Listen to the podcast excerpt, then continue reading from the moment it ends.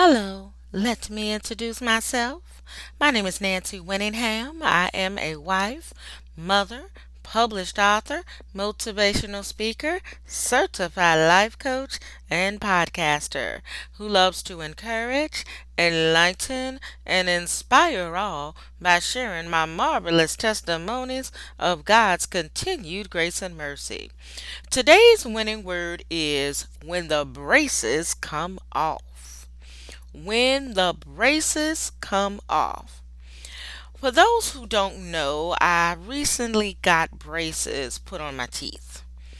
I will say this I knew a few people in my life who had braces, but neglected to tell me the discomfort my mouth feels towards the beginning of the process.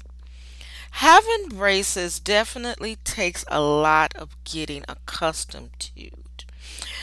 Basically, the process will take about two years. Okay? Winners, think of it this way. With all the adjustments I have while my braces are on, I know I have work to do, such as being obedient to my dentist by going to all my dental appointments, not eating what I'm told not to eat, such as hard candy, and I love peppermints. I love peppermints. Let me get back to the subject at hand. I guess that is on the subject. However, keeping my teeth healthy while my braces are on, while awaiting on the positive outcome. While awaiting the positive outcome. I had to say that again. Winners, the analogy of when the braces come off is quite clear let me do a little bit more of an elaboration.